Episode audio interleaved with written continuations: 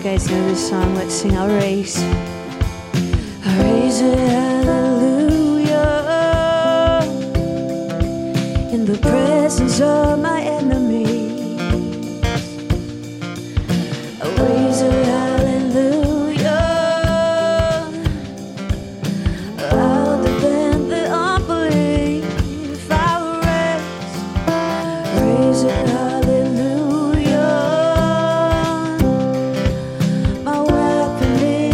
the day.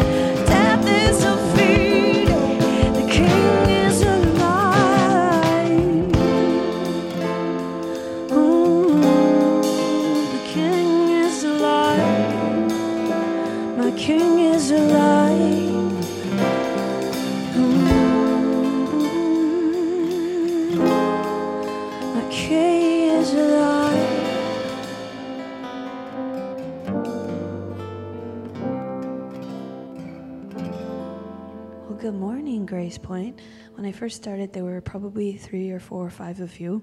I was like, that's fine. I'll tight knit audience. We got this. I'm not up here normally sitting. So this is definitely a different feeling. I appreciate you taking the liberty to stand. If at any point you need to sit, spread out, feel the need for that space, please take it. This is a place of freedom where we get the chance to gather and we don't have to be here. We get the opportunity to praise and sing and worship together. Um, if you've not met me, my name is Chachi, by the way. I'm the worship arts director here. And each Sunday, I do mean it when I say it's a privilege. And um, just take this time. It's a little different this morning.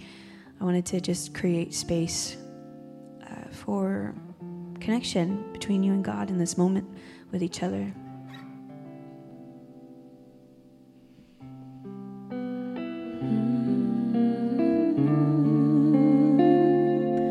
God, we give you this time. In Ecclesiastes, it says that there is a reason and a time for everything under the sun. There's time for mourning, for grieving, for laughing, for rejoicing. There's time to hold pain, and there's time to release. God, I pray we give you this time. I pray that we soften to the ways that it can be because you are God.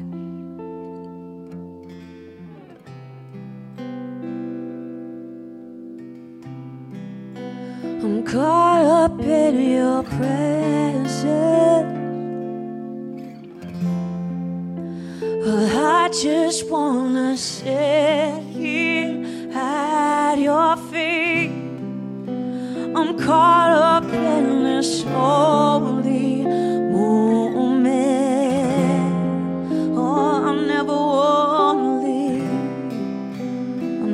Blessings. Lord, I'm not here for blessings. And Jesus, you don't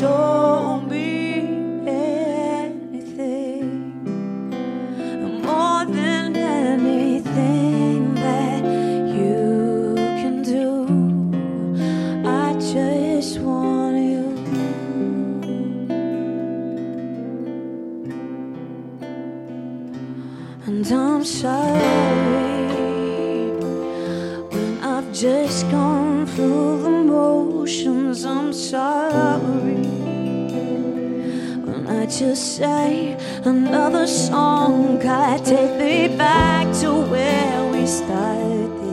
I open up my heart to you. Sing, I'm sorry.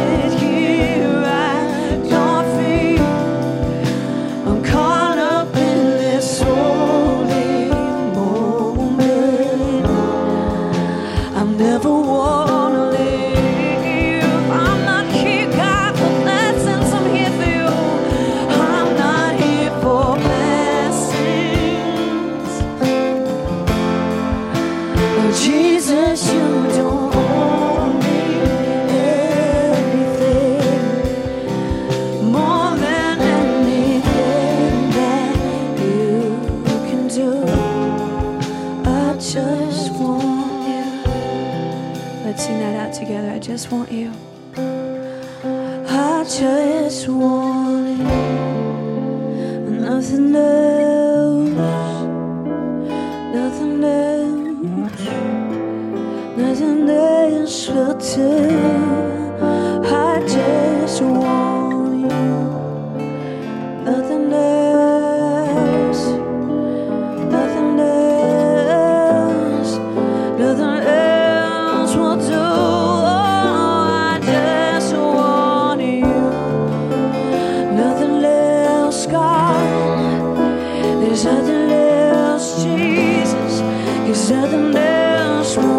воскресенье.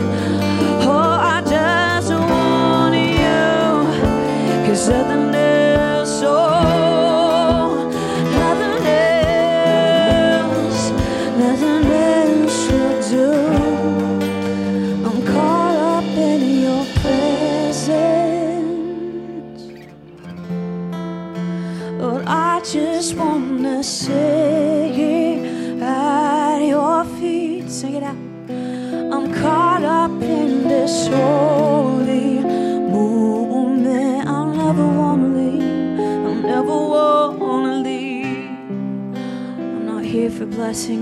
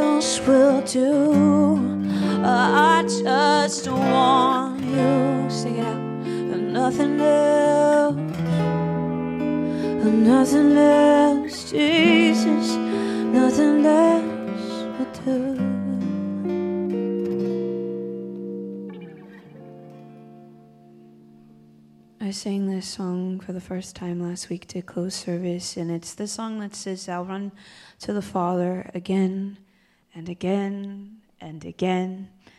I think too often we find ourselves in places where we think that we got so far in our own strength.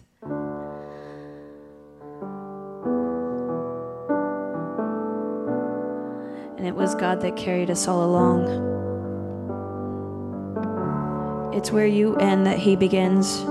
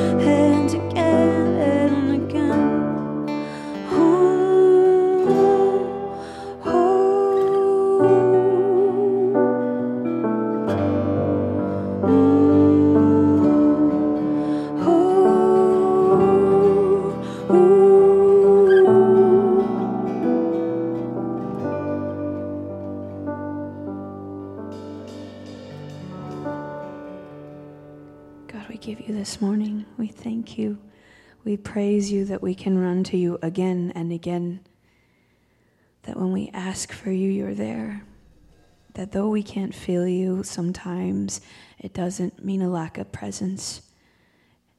That we would step closer to you in those moments with soft hands reaching out to receive a word in that season. We love and praise you, and we pray these things in your precious name. And the church said, Amen. Amen.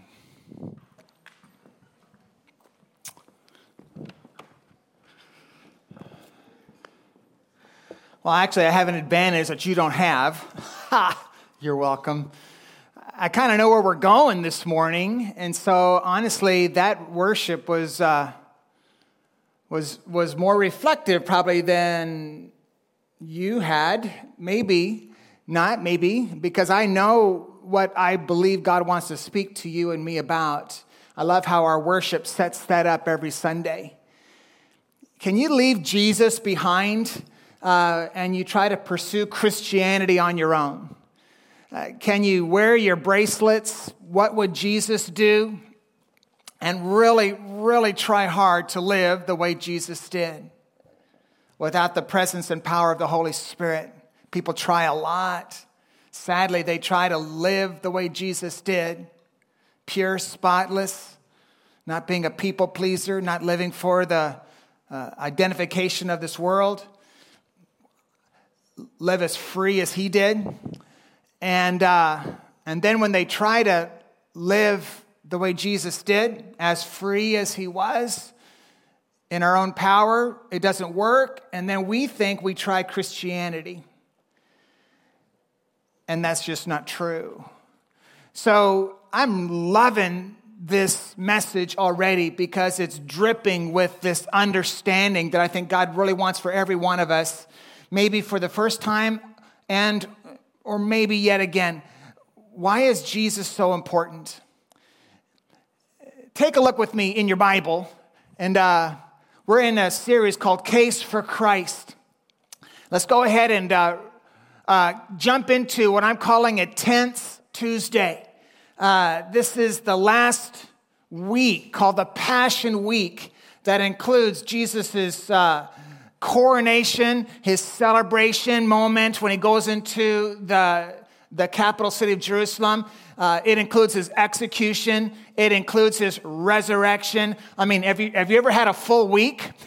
this was a full week. This was a, uh, a very busy week, and it's dripping with good stuff that has so much context to it. That's why Mark, you know, for like chapters 1 through 10, the first 10 chapters, uh, he summarizes three and a half years. The last six chapters, he slows down, summarizes one week. He goes way down because there's just so much dripping from these days. And that's where we're going to continue this Passion Week, this little mini series of the larger series on uh, Jesus' last week. I already know how God has been uh, working in my life this past week related to some of the imagery that I really want to hold on to um, when I think about Jesus. And I'm going to look forward to how God wants to uh, whisper to you, whisper to you as well. So, again, this morning we're going to move forward, but we're also going to be looking at some context because honestly, you're jumping into a Tuesday of this busy last week of Jesus. You're jumping onto a fast moving train. And uh, so if you're, if you're new to our Grace Point Church out there or here, actually got an email from Asia this morning. Welcome wherever you are and uh, tuning in. So there's a lot of stuff going on. If you are jumping on, um, you're going to feel like, what have I missed? And so we're going to go ahead and take a little bit of that this morning, then jump ahead.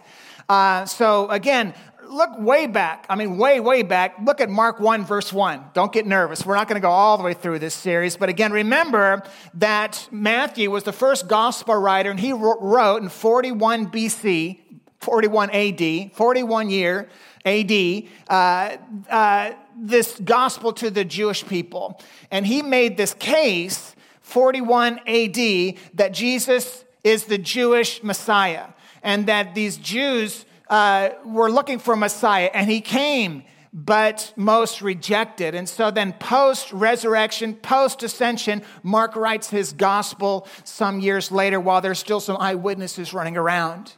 And then, about 14 years later, 55 AD, uh, uh, that was Matthew. Mark writes the second gospel, and this one is written to the, uh, the people, the Gentiles in the capital city of Rome. So, in a sense, Matthew wrote for the capital city of Jerusalem, uh, where the Jewish hub was, and, and try to reach the Jewish people that uh, it's, it's not too late. Accept Jesus as your Messiah. He was more than a man. He came to be your Messiah. But then Mark comes and says he came to be more than the Jewish Messiah. He came to prove that he was the Son of God. And so, Mark chapter 1, verse 1, he goes beyond that, the beginning of the gospel of Jesus, the Christ, the Messiah. He is the Son of God. And so now he goes after the Gentiles. But the problem with that is that this Passion Week, most Gentiles miss the Jewish context. And so, knowing that, I'm going to kind of slow down because I kind of know who I'm talking to and who, who I am. We got to do a little work. You know, he talks about all these imageries about fig leaves, and, and this morning about vineyards and, uh, and, and cornerstones and all these stuff like that. And so we're going to slow down and make sure we don't just run through uh, these, uh, these imageries that are so important. And so, again, uh, this week starts on a Sunday, ends on a Sunday, starts on Palm Sunday, ends on Easter Sunday. And so, Jesus comes into Jerusalem Palm Sunday, and he is welcomed with celebration. And literally, people are acknowledging that he is more than a man. I mean, they're getting it right. And we talked about this. They got the right Messiah, they just got the wrong mission. And so, Messiah, blessed are you who comes. Hosanna, save now. Bring in the kingdom that our Israeli forefathers experienced uh, with the king of, uh, of Israel, King David. And so we talked about that. And so, soon after their expectation turned to frustration that led to Jesus' crucifixion. And so again, uh, Palm Sunday, and, and they wanted Jesus to come in and start this revolution, and people were amped up. And if Jesus was primarily coming to end earthly oppression and bring a heavenly revolution on earth, that would be the day to do it. They were amped up, they were ready to go. They literally were putting their life on the line, declaring that Jesus was their coming king, riding in on his prophetic donkey. I mean, Jesus had his followers and it was ready to go. He walks in on a Sunday, remember? He looks around the temple and he leaves. Frustration starts to build with the Jewish people. I wonder if we got this wrong.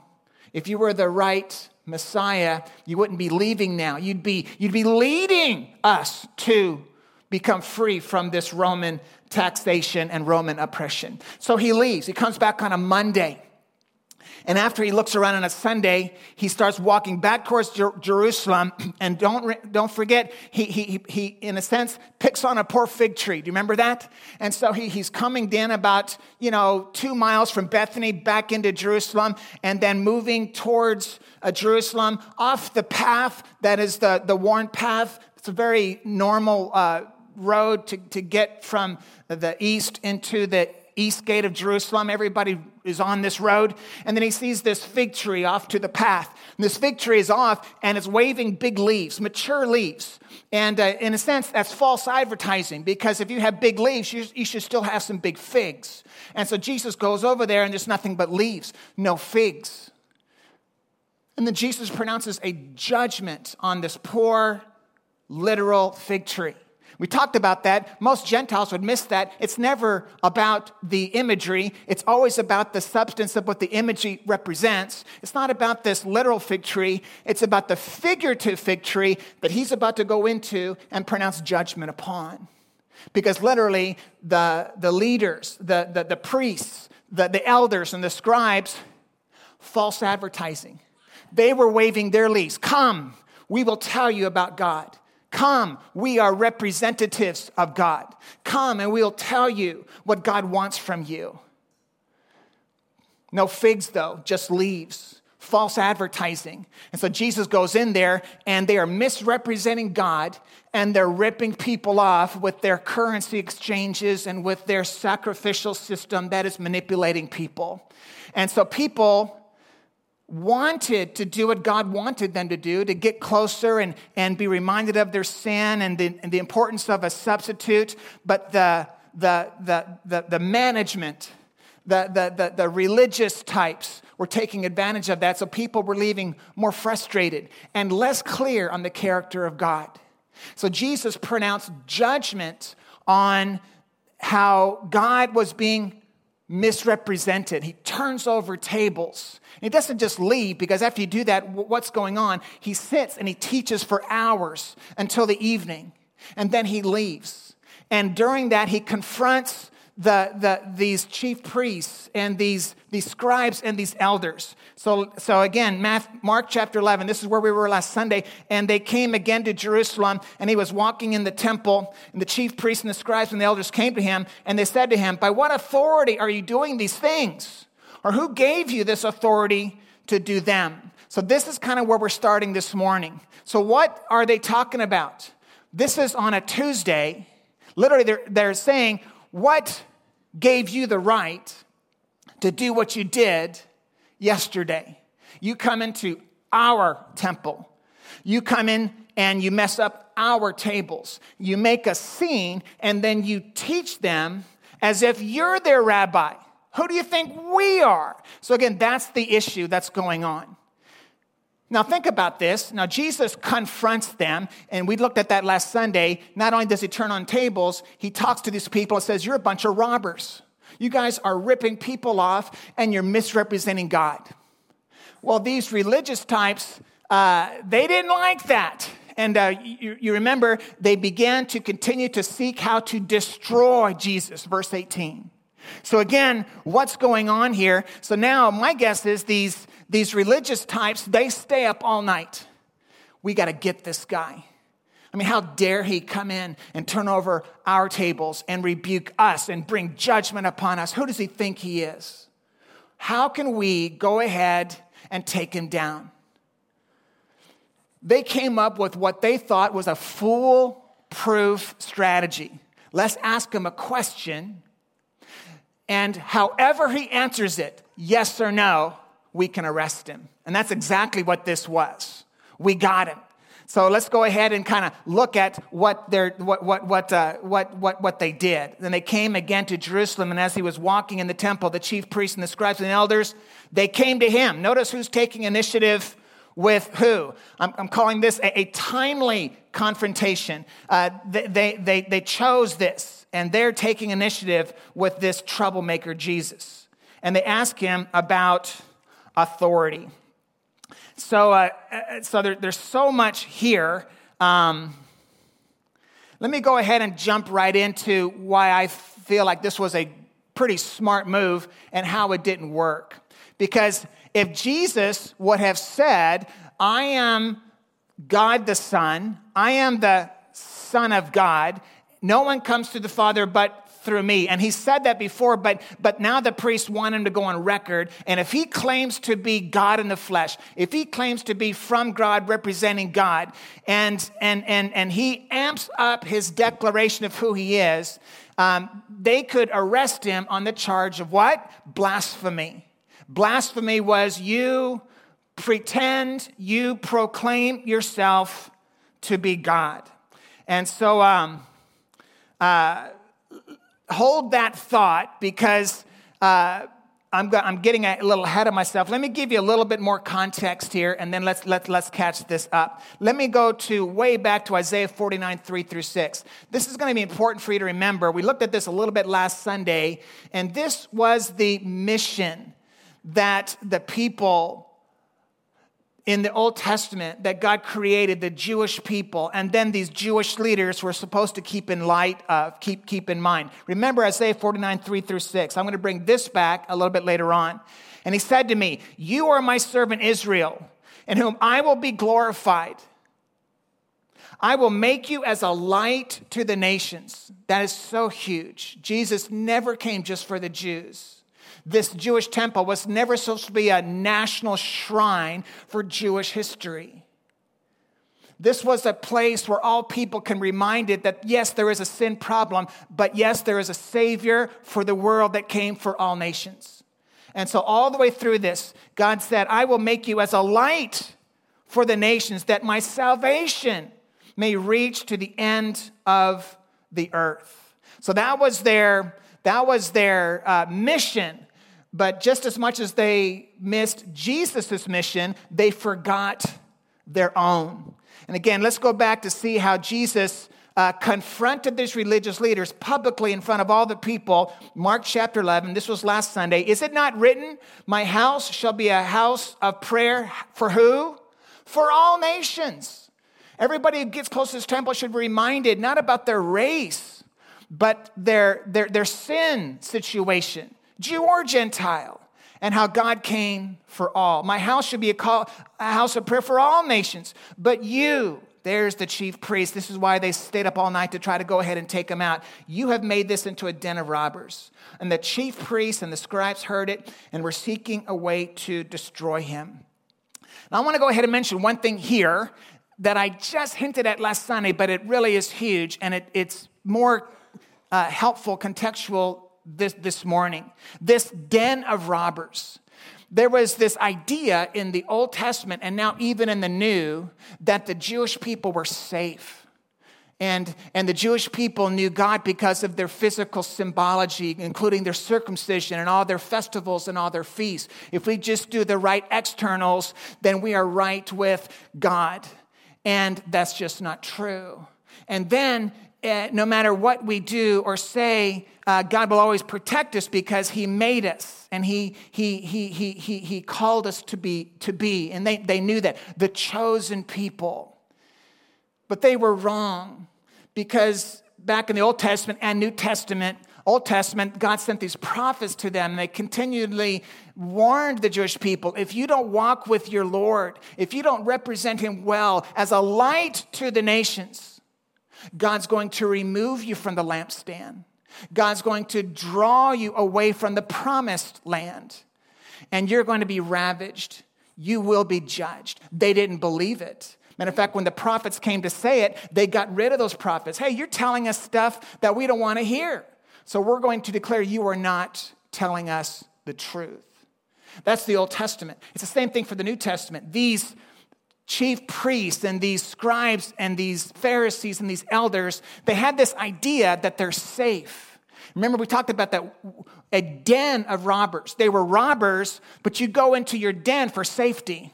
So it's not just what they were doing in temple time where people would come in for their sacrifices and they would rip people off as they're trying to do what God called them to do ever since the day of Moses.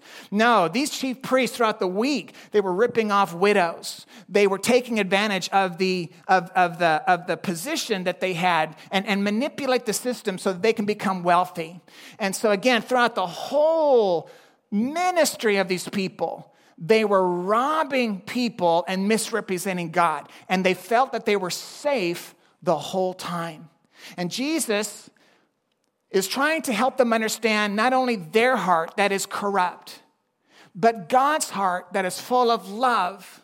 But just because He's full of love and grace doesn't mean you can take advantage of that and you can do whatever you want outside and then come in and play church and be safe from His judgment. You know, I grew up that way, honestly, and this is kind of where it kind of comes into our lives today. And I think this is also why sometimes we are losing a generation of God seekers. And the reason is is that back then and today, a lot of people live the way they want to. And then they come in and they do church for an hour or so on a Sunday morning. And they come in and they bring their sacrifices, and they come in and bring their prayers, and they come in and bring their rituals. And just as upset and just as passionate Jesus was with them, sometimes he's passionate with us and says, Guys, playing church doesn't make you right with God. And don't think that is what God wanted you to do. Because literally, as the leaders go, the people go. This is why Jesus was so upset with the Pharisees, because not only are they ripping people off, they were communicating and modeling. It doesn't really matter what you do out there as long as you go ahead and show up here on a weekly basis and play church. That is why when Jesus came in and turned over the tables, he stopped the whole sacrificial system. Don't miss that. Because this is, this is not the way it's supposed to be. Some of you are coming in with your lambs and doves and you're living like hell Monday through Saturday, but you're trying to be right with God on a Sabbath day. It doesn't work that way. You just can't just kind of do whatever you want to come in and, and, and do a little this and think that this is what God wants.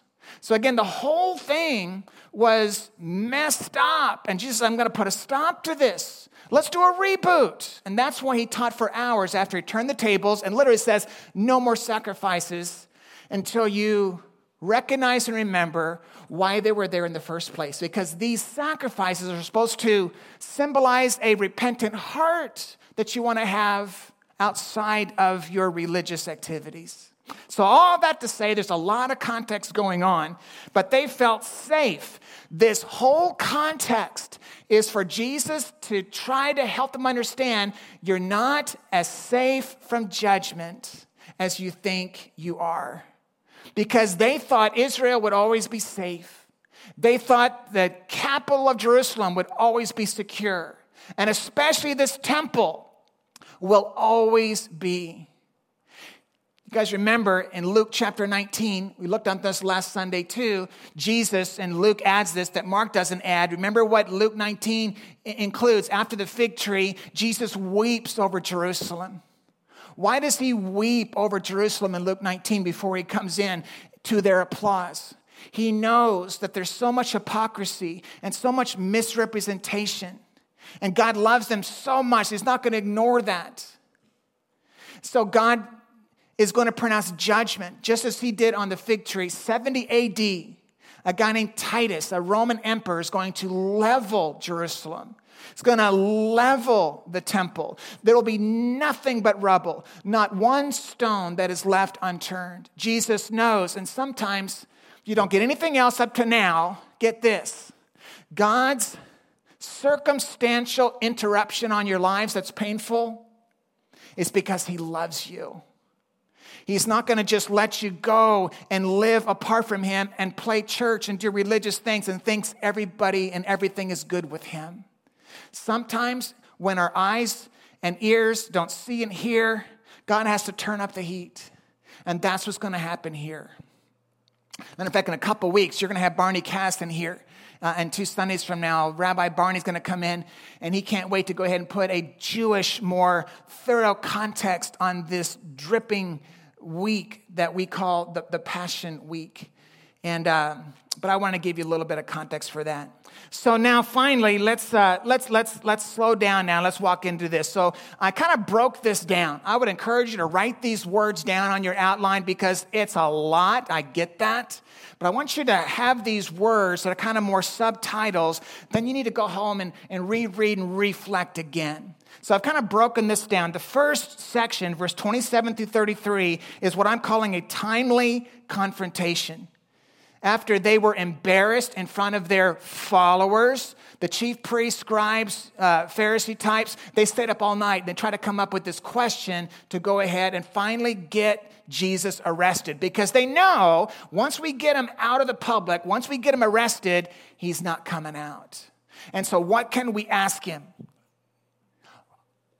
Let's ask him the authority question because either way he answers yes, my authority is from God. No, my authority is not from God. We got him.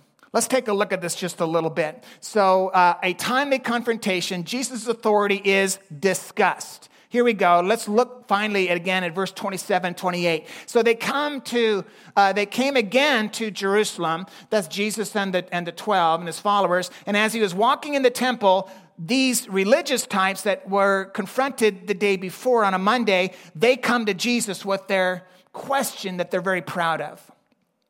And as he was walking in, the chief priests and the scribes and elders came to him and they said to him, We got a question, teacher, right? By what authority are you doing these things? I mean, honestly, who do you think you are? Who or what gives you the right to come into our town, our temple, and do what you did the day before? Who gave you this authority to do them? So, again, if I say, Jesus, if I say my authority is from God, matter of fact, he's already declared, I am the God in the flesh. I am the Son of God. I am the Messiah. I am the deliverer. I came from heaven. If he says that, and they get him saying that, they can arrest him for blasphemy. I want you to see something. This is a Tuesday. Jesus knows that if I say what is true, they can arrest me. But he knows it's only Tuesday. He knows he's going to die later this week. Matter of fact, Thursday evening, let's fast forward, and then we're going to jump back. He does answer that exact question, and he is arrested for it. So let's jump ahead a couple days because this is what Jesus knows would happen if he answers their question truthfully, timely. Take a look at Mark 14 61. It says, again, the high priest asked him, again, this is Thursday night, Are you the Christ? Capital S, the Son of the Blessed? And Jesus will say, I am. And just to be clear, you will see the Son of Man. Back in Daniel, that was one of these declarative descriptions of the God man, the Son of God, God the Son, coming down from heaven, having the authority to rule. Daniel 7. I am, and you will see the Son of Man seated at the right hand of power and coming with the clouds of heaven. That's all they needed to hear. And the high priest tore his garments and said, What further witnesses do we need? We got him. You have heard his blasphemy. What is your decision? Well, based on his own words, and they all condemned him as deserving death. So on a Tuesday, if Jesus would have said this answer, they would have condemned him right then, and we would not have the Wednesday, Thursday, Friday. We would just basically have this arrest and crucifixion on a Tuesday. But again, Jesus knew more teaching and training, more ministry needed to happen. So he's going to go ahead and go to the cross, but he's going to go to the cross in God's timing and not theirs. So, uh, so Jesus' authority is discussed in verse 27 and, and 28. Now let's go ahead and take a look at what I love this. Jesus' authority is displayed. You know, sometimes, well, let me go ahead and wait for that for a second. Let me just, let me share, and then I'm gonna give you some context here because us Gentiles, we're gonna miss this. And so Jesus' authority is displayed. He doesn't declare himself God the Son, but he acts like it. Take a look what he says here. Mark 11, verse 29. And Jesus said to them, I will ask you one question. Answer me, and I will tell you by what authority I do these things. So they ask him a question about authority. He says, You know what? Before I answer you, I want you to answer me. I have a question for you. Now, here's the folks, Gentiles, you don't do that. You, you shouldn't do that. These people, these priests and scribes and elders, they're not just any religious leaders. They were the representatives of the Jewish governing body called the Sanhedrin. There were a group of 70 elders that didn't just dictate religious truth, but they literally determined the law of the land. In a sense, they were the Jewish Supreme Court. And so the fact that Jesus would say, I know you want me to ask you, let me ask you a question first. I want you to imagine if you were standing in front of the United States Supreme Court, you're called in to go ahead and, and, uh, and answer a question. I doubt you've ever seen a man or woman after these Supreme Court justices, we have a question for you. Have you ever seen someone? Well, I have a question for you. You just don't do that unless you feel like you have a higher authority than they. So Jesus is displaying his authority before he declares it verbally. Don't miss that. He knows who he is, but he also knows that he's not going to fall into their trap to go ahead and rush the timing of his arrest and crucifixion. So I love this. And so they thought they had this strategy that whatever Jesus answers, yes, I'm from God, blasphemy, we get you arrested. No, I'm not from God, so you're acting on your own? I guess I am. Insurrection. So again, you can't come in here and break our laws, so now we can arrest you for breaking our laws. So either way, yes, blasphemy, no insurrection, we got you. So Jesus doesn't answer their question, but asks his own question. And again, he, he returns, in a sense, a trap for a trap. And so let's take a look at what Jesus says. Mark 11, starting in verse 30 and 32. So this is his question after their question. Was the baptism of John, John the Baptist, John the baptizer, from heaven or from man? You've asked me if I'm from heaven or from man. Let me ask you a question. John the Baptizer and all the crackers, oh, we like that guy. I mean, he was the man. He was the guy, the locust and the honey and the, and the warrior and the prophetic, uh, again, confronter of Herod and Antipas. He's the guy that declared publicly that it really is wrong for Herod to divorce his wife to marry his brother's wife after she divorces him. Remember all that story, Mark chapter 6. And so, again, uh, John the Baptist, as he confronted the uh, Herod, Antipas, the, the, the, ruler in his arena, uh, he was arrested and then later he was beheaded for it. But he was a very popular prophet because, in a sense, he told it like it is. And, uh, and so uh, this is, this is Jesus' question Was the baptism of John uh, from heaven or from man? Answer me. That's pretty bold, don't you think? And they discussed it with each other, saying, Ah, if we say from heaven, then Jesus will say, Why then did you not believe him? Because John the Baptist declared me, the Messiah, Jesus, as God the Son, the Lamb of God, whose sandals I'm not worthy to untie. So we can't say he's from God because we discounted what he said about him. But then, if we say he's from man, the people aren't going to like that because they believe he was a prophet from God. They were afraid of the people, for they all held that John really was a prophet. So, this is where it gets a little bit awkward for these religious types. And uh, I'm calling this more Jesus' authority is discerning. It's not discerned, but discerning. What do I mean by that? Just because you're the boss, just because you have a position of authority in your business or in your clubs or communities, whatever, doesn't mean uh, other people can bait you. Just because it is the truth and you can tell the truth doesn't mean you should always say it the way they want you to. Let me unpack this a little bit because this is a big deal.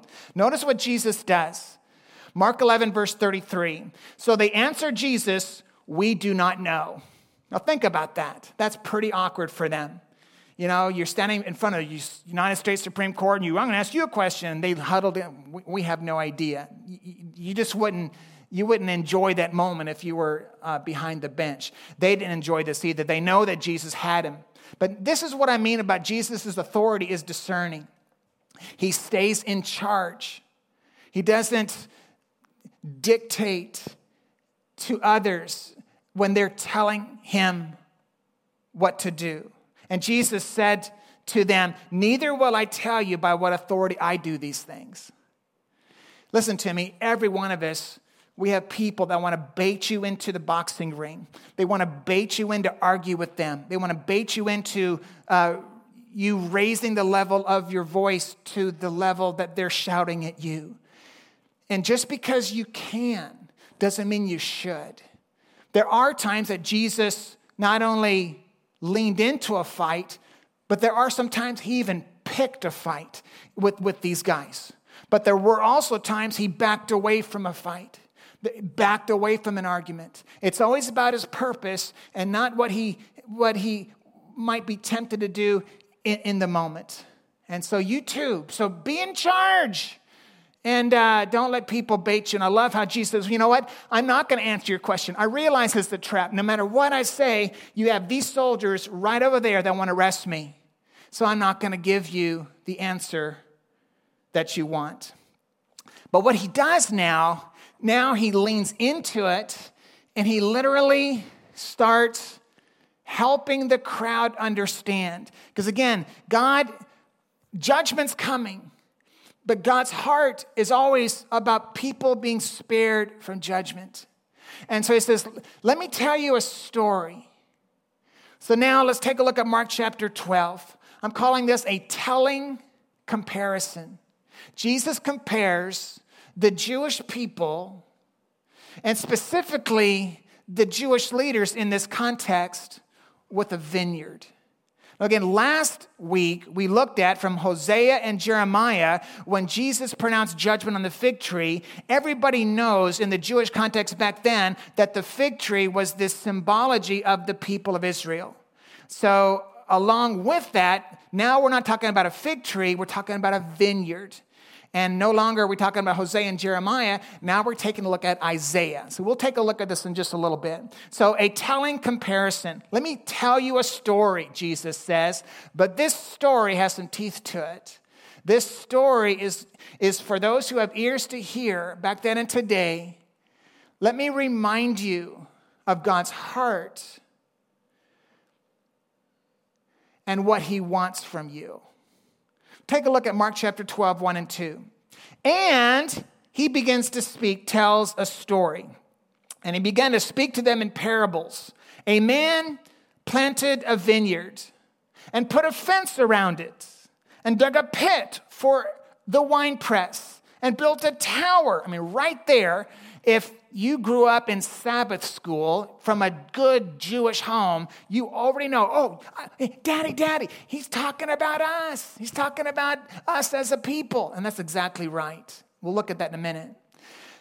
a man, let's say, planted a vineyard and put a fence around it, dug a pit for a wine press on the land, and then built a tower for security and protection, and then leased this land to some tenants to live on it and to work it, and then went away to another country. Verse 2. And when the season came for harvest, he sent a servant to the tenants to get them, uh, to get from them some of the fruit of the vineyard. Now, again, we just think that's a nice story. They understand that's really about Jewish history. If you have your Bible, I would encourage you to, to, to write on the right side of Mark 12, 1 and 2, Isaiah chapter 5, 1 and 2 because this is the context. Let me give it to you. Take a look at Isaiah chapter 5, 1 and 2. 700 years before Jesus, before this gospel writer Mark, many people call Isaiah the fifth gospel that was written first, and it's dripping with Jesus all the way through it. And this is part of it. Look at Isaiah chapter 5, 1 and 2. My beloved had a vineyard on a very fertile hill he dug it and cleared it of stones, planted it with choice vines. He built a watchtower in the middle of it. He hewed out wine from a wine vat in it, and he looked for it to yield grapes, but it yielded wild grapes. It produced something different than what the owner intended. And again, you can read that whole passage for yourself, uh, just so you know that it's not just this uh, uh, vague description. Take a look way down to verse 7 in Isaiah chapter 5. For the vineyard of the Lord of hosts, God is the one who is the vineyard maker, and the vineyard is the house of Israel. So they know that. They know the scriptures. You can't even get to be these high chief priest types without even memorizing passages like this.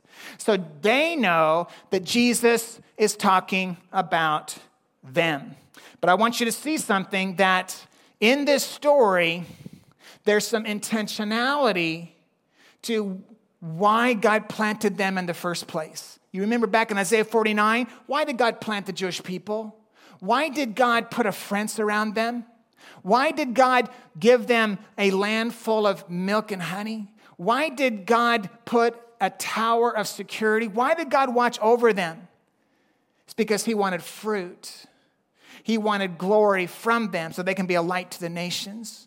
We'll talk about this a little bit more. So, on your outline, so you don't get lost in all these details, a telling comparison Israel and a vineyard. And in verse 1 and 2, you see God's provision and you see God's purpose. God provided for the Jewish people. He made them, prospered them, protected them. But there was always a purpose for them. And the problem is, back then and today, they and sometimes we can forget our purpose. It's not for us, it's for Him. So, uh, God's provision and God's purpose. And uh, so let's, let's go ahead and move on now. Verse 3 God's patient, God's patience and persistence. Now, Jesus adds to the script now. This is not in Isaiah, but he's already made the case. I'm talking about Israel. And so now let's, let's, let me add some Jewish history to the story, and that's what Jesus is doing. Notice what he says here, and this displays God's patience and God's persistence.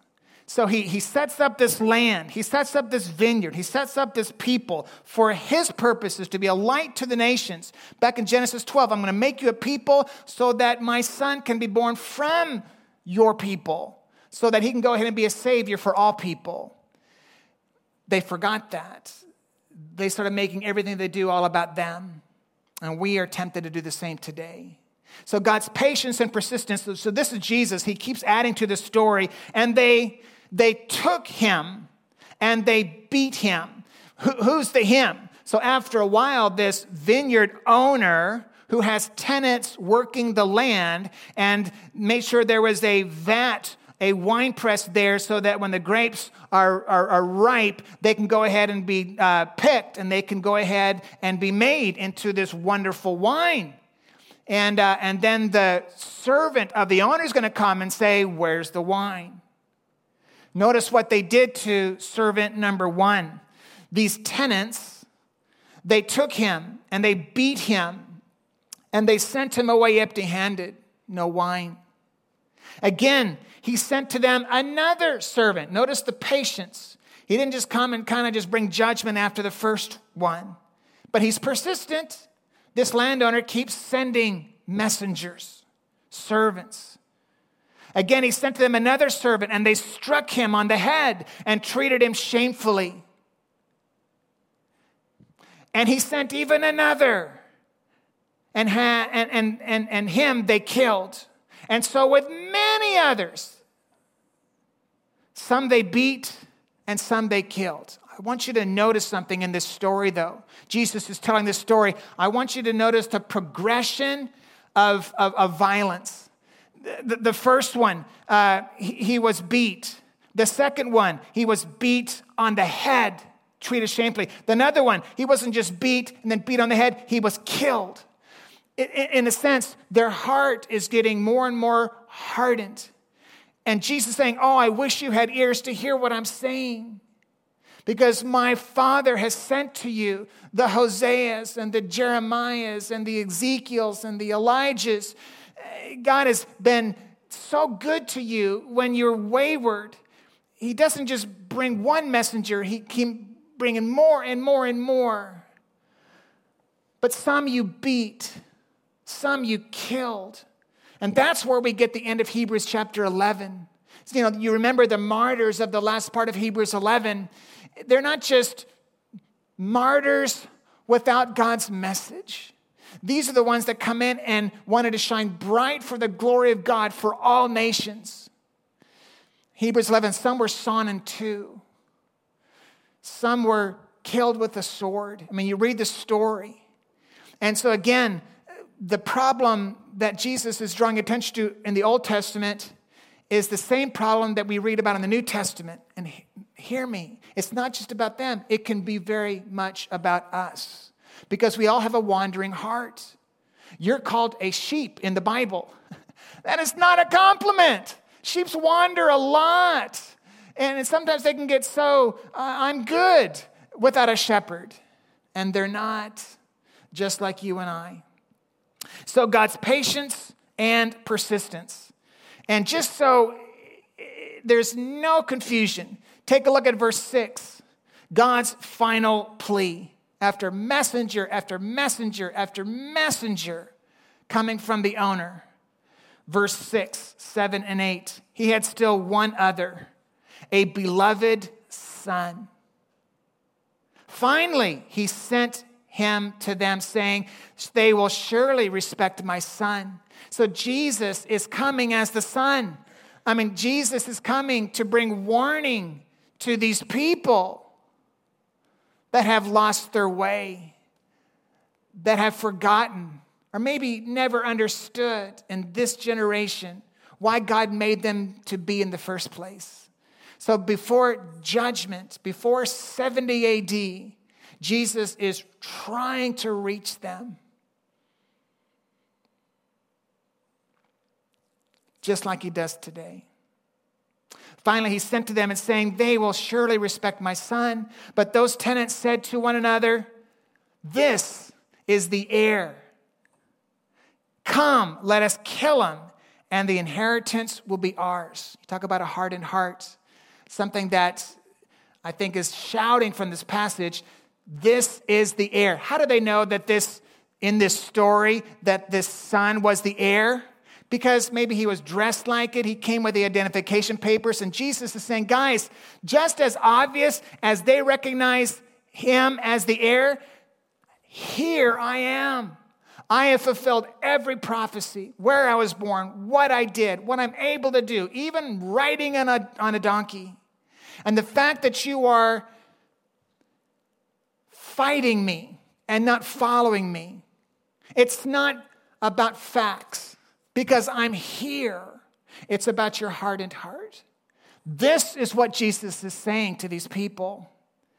And verse 8 and they took him and they killed him and they threw him out of the vineyard, just like they will do in just a few days with God the Son. Similar to Isaiah chapter 5. Take a look at this last one. Now, God's sad pronouncement. Oh, God's always a God of grace. Therefore, God will never bring judgment. Don't you believe that? It'll never be judgment without warning after warning after warning. Let me just go right after some of you. Something I hear regularly now for over 30 years. Oh, oh, Pastor Bob, that was a very helpful message. I feel like God was speaking directly to me.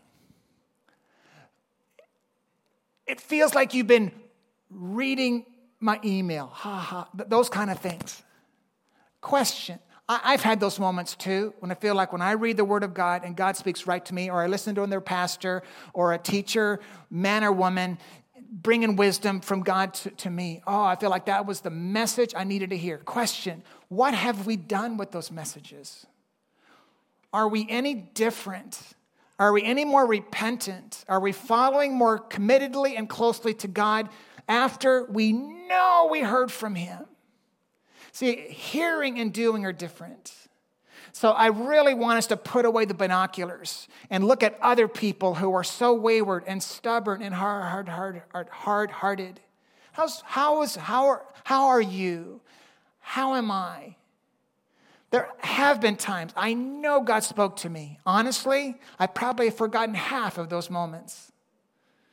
And some of those I know God wants me to go ahead and follow more committedly. So, God's pronouncement, verse 9 What will the owner of the vineyard do after all he has done? Well, you might put at the end of verse 9, 70 AD. He will come and he will destroy the tenants and give the vineyard to the others in this specific context, it really is not as much about personal salvation. In this context, is Jesus coming and helping the Jewish people understand you're not as safe as you feel. You can't just go out there and do whatever you want and hide in this church, hide in this temple, hide in this capital. Listen to the warnings of God, listen to the messengers of God and humble yourself. Because if we and they don't, God will pronounce judgment just like He did on the fig tree. May we not just keep waving our leaves and not growing figs. So that's Luke, you might you know, write, if you're new and you haven't looked, Luke 19, 41 through 44. We're not going to go there, but again, that's the uh, foretelling prophecy of the coming of this Titus Roman emperor in just a few years. And Jerusalem and the, and, and, and the temple will be no more. Let me bring it back now a little bit to Isaiah. And then uh, let's turn a corner in this story from depressing to celebrating, all right? Take a look at Isaiah chapter 5, 1 and 2. I've already given it to you once. Notice this is the earlier story. My beloved had a vineyard on a very fertile hill. I set you up to succeed. I gave you the choice land and the choice opportunity. He dug it and he cleared it from stones uh, and planted it with choice vines. I mean, you, you study how the people were given this land and, and the Canaanites and all that. He built a watchtower in the midst of it. He, he hewed out a, a, a wine uh, press, a, a, wine pit, uh, so they can have the, the, the, wine. And he looked for it, but it yielded wild grapes and not the grapes he, he wanted. I already gave you that. Let me keep moving on now. Look at Isaiah 5, 4, and 5. What more was there to do for my vineyard? That's what Jesus is saying in Mark. That I have not done. When I looked for it to yield grapes, for my glory to represent me, why did it yield wild grapes? They just did whatever they wanted. In a sense, they were wise in their own eyes. How do I feel? How do I want? And now I will tell you what I will do to my vineyard. I will remove its hedge, and it shall be devoured. I will break down its walls, and it shall be trampled down. Several times in Jewish history, uh, 586 BC, 722 BC, and now we have 70 AD. Old Testament and New Testament, there were times that God made good on this. He didn't want to do it. Just because he did doesn't mean it didn't grieve his heart back then and today. But listen to me. Back then and today, with them and with us, God loves them and God loves you and God loves me too much to ignore when we wander. He would rather whisper to you and you listen. Oh, that message had my name on it, and then I do something about it. I realign my life according to it. He would rather whisper to you, he'd rather speak to you than to pull the rug out from under you. Listen to me. I, I, I, remember an old pastor told me a long time ago, I've never forgotten. Bobby, humble yourself so God doesn't have to. But you know, there's a lot of times the Bible says, humble yourself. Man, that's, that's a better road. And I wish the Jewish people back then did it. I wish I would do it today. So that's Isaiah 5. Let me jump down. The whole chapter is rich. There's, now there's a lot of woe to you, woe to you. Let me give you just two here. And then, then let's wrap up Mark 12. Take a look at Isaiah chapter 5, 20 and 21. This is this coming uh, exile season of Israel back 700 AD, 722, the Assyrians came, 586, the, the, the, Babylonians are coming, and, and, and Isaiah is writing, guys, listen and learn so it doesn't have to happen again. Notice Isaiah chapter 520, woe to those who call evil good and good evil Woe to those who sow wild grapes and make up their own rules and laws, who put darkness for light. It's dark, but I think I'm going to go ahead and define it as light. And light from God for darkness. Yeah, that's, that's not from the Lord. Who, and it, it goes on, verse 21 Woe to those who are wise in their own eyes and shrewd in their own sight. Boy, if there was ever a prophetic warning for back then and today, that would be it. So now let's get back to Mark 12, all right? Uh, there's a lot in it. Uh, a, a triumphant conclusion.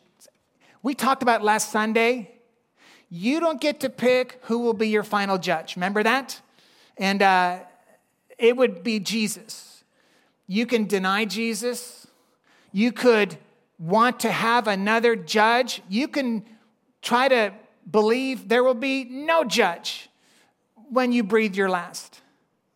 But the Bible, because God loves you, is written for you and for me to say there will be a judge. You didn't make yourself. You were made by a holy God, and sin will be a, a, a catalyst for separation if the sin problem isn't solved.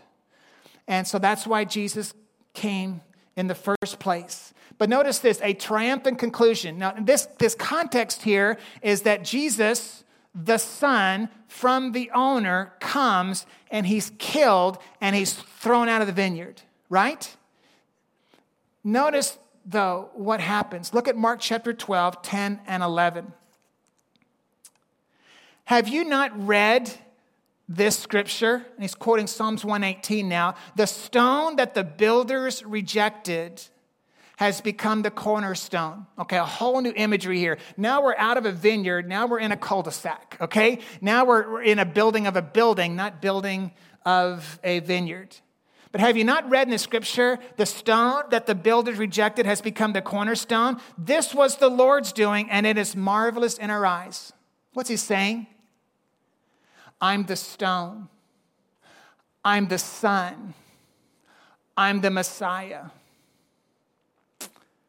And you can reject the stone, You can reject the Son, but that doesn't change the reality of who I am and the fact of where I will be when you breathe your last. That's the point. You, you can choose your reality, it doesn't make it so. This is a beautiful imagery here. The stone that the builders rejected has become the cornerstone. We don't know much about cornerstones uh, in these days because of better architectural and structural designs. Some of you are architects, some of you are builders. And uh, these days, you have this little cornerstone on most buildings, and it's just for looks. And you have the, the names of a few people that, that, that, that, that you know, designed it or, or, or put a lot of investment into it, a cornerstone. Back then, that's not the case. Jesus is the cornerstone that was rejected. The idea there is back in those days when you have rock, because you don't have much wood, so it's built with rock, you have what is called a cornerstone. And the cornerstone is usually bigger and heavier and deeper, and it's the first stone that's put in place. And then it's deeper, it's not going anywhere, and then all the other stones now are lined up so that the wall is straight from that angle that the stone was initially placed. So it really was for alignment and stability because all the other stones leaned on this huge stone. The idea there is if you take out the cornerstone and you try to go ahead and try to make sure it's straight according to how wise your eyes are, it's going to be a crooked wall. You need a measure, you need an absolute. But you also need more stability because every other stone is going to lean on something. You better have a secure cornerstone. You follow me? So that's the point here. And Jesus is saying, listen, the stone that the builders rejected, that would be me. Notice what it says has become the cornerstone. I'm still here and I will always be. That's what Jesus, you can reject me, but that's not the last time you're going to see me. Why does he say that? It's because he loves them. Why do I say that to you? It's because God loves you the same. Let's wrap this up. Look at verse 12. How sad is this? This is Jesus going after their heart by sharing God's heart. I gave you everything to be so fertile and to have such a relationship with me and to see what I can do in you and through you for the entire world. And notice how they respond. Look at verse 12. And they were seeking to arrest him. What? after all that, yeah, you don't align with us. So we're going to go ahead and arrest you. And they were seeking to arrest him, but feared the people, for they perceived that he had told the parable against them, and they were right. So they left him and went their way. You're going to leave and go your way in just a matter of moments, I promise. Don't leave without doing something with how God has been whispering to you because He loves you. After all of that, I just have one question for you Who or what is your cornerstone? Who or what is your cornerstone? I'm not asking you if you believe Jesus lived, died, and rose again. Listen to me, even the demons believe that. I'm asking you is it do you follow the whispers of God? Are you still trying to build your resume to present yourself to a holy God?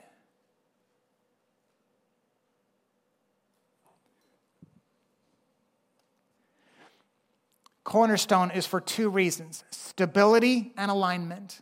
Let me give you one Old, one New Testament verse about this. We'll call it a morning. Look at Isaiah chapter 28.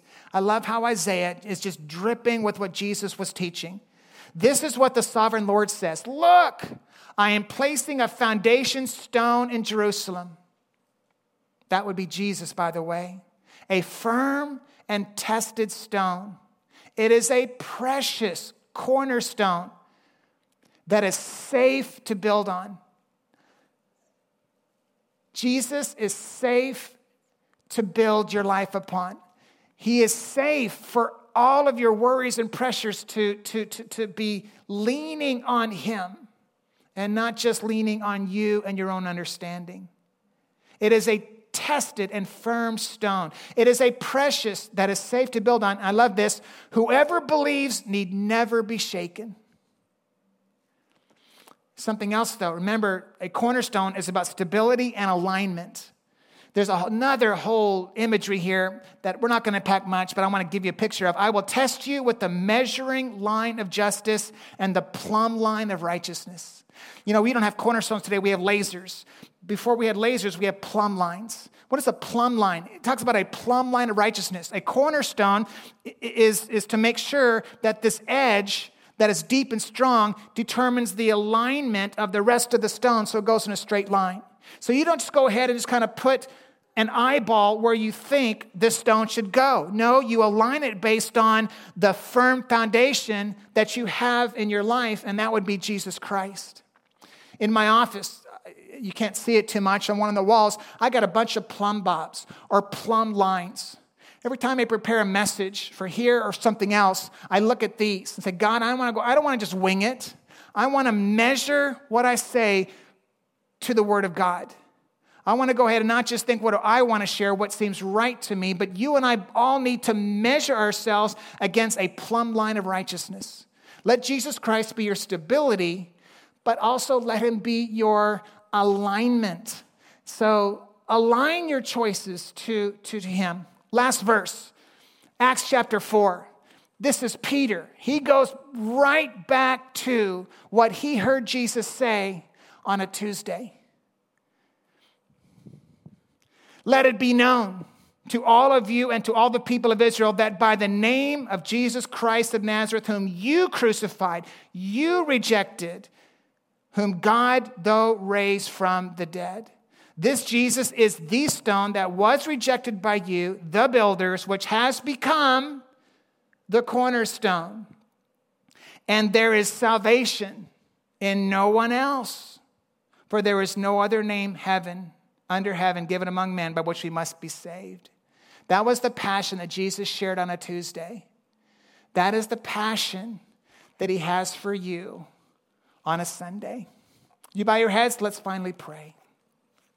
Father, thank you for this morning of opportunity, not just morning of historical reflection, not just this morning where there's some interesting imagery that we can be curious to learn about. Father, I pray that this morning is all about understanding more of your heart for us and our tendency to have a heart away from you. Father, I pray that many here would choose to make Jesus Christ their cornerstone for stability and for alignment. Father, you have given us opportunities just as you've given the Jewish nation, Old and New Testament. And you're going to want to return on that investment. May we be found faithful. In Jesus' name, amen.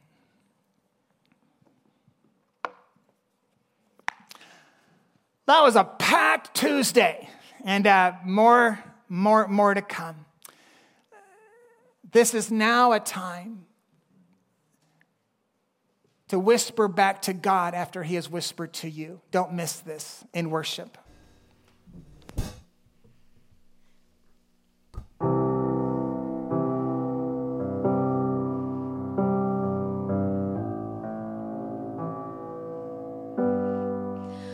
Christ is my firm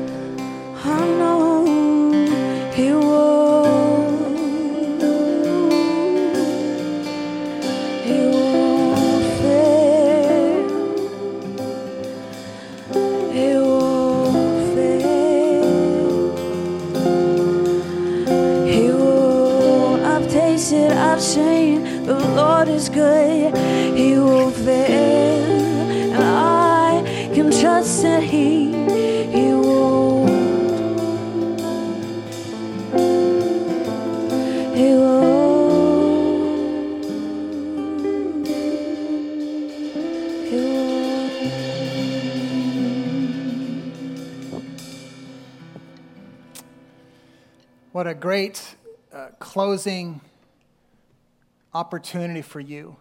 Um, one of my life verses is Isaiah. I had to actually look it up, make sure I got it right. Isaiah 33, verse 6. It says, He will be the stability of your times, back then and today. They believed in a coming Messiah. In Jesus' day, they believed in a present Messiah. We have an opportunity to put our faith in the Messiah that's come, and he's still present, and he promises you a future with him. Don't miss that. Come back next week. We'll keep walking through this Passion Week together. Um, this Friday night is an opportunity for us to go ahead and party with the community. Many of you have signed up to wear something silly or bring a pumpkin or some candy. So that's this Friday. Encourage you to go ahead and help make that a success. There's always more room for more trunks and more candy and more pumpkins. So if you want to know more about that, Sierra's outside and she'd love to talk with you, all right? Have a great week. Go Padres. See you soon.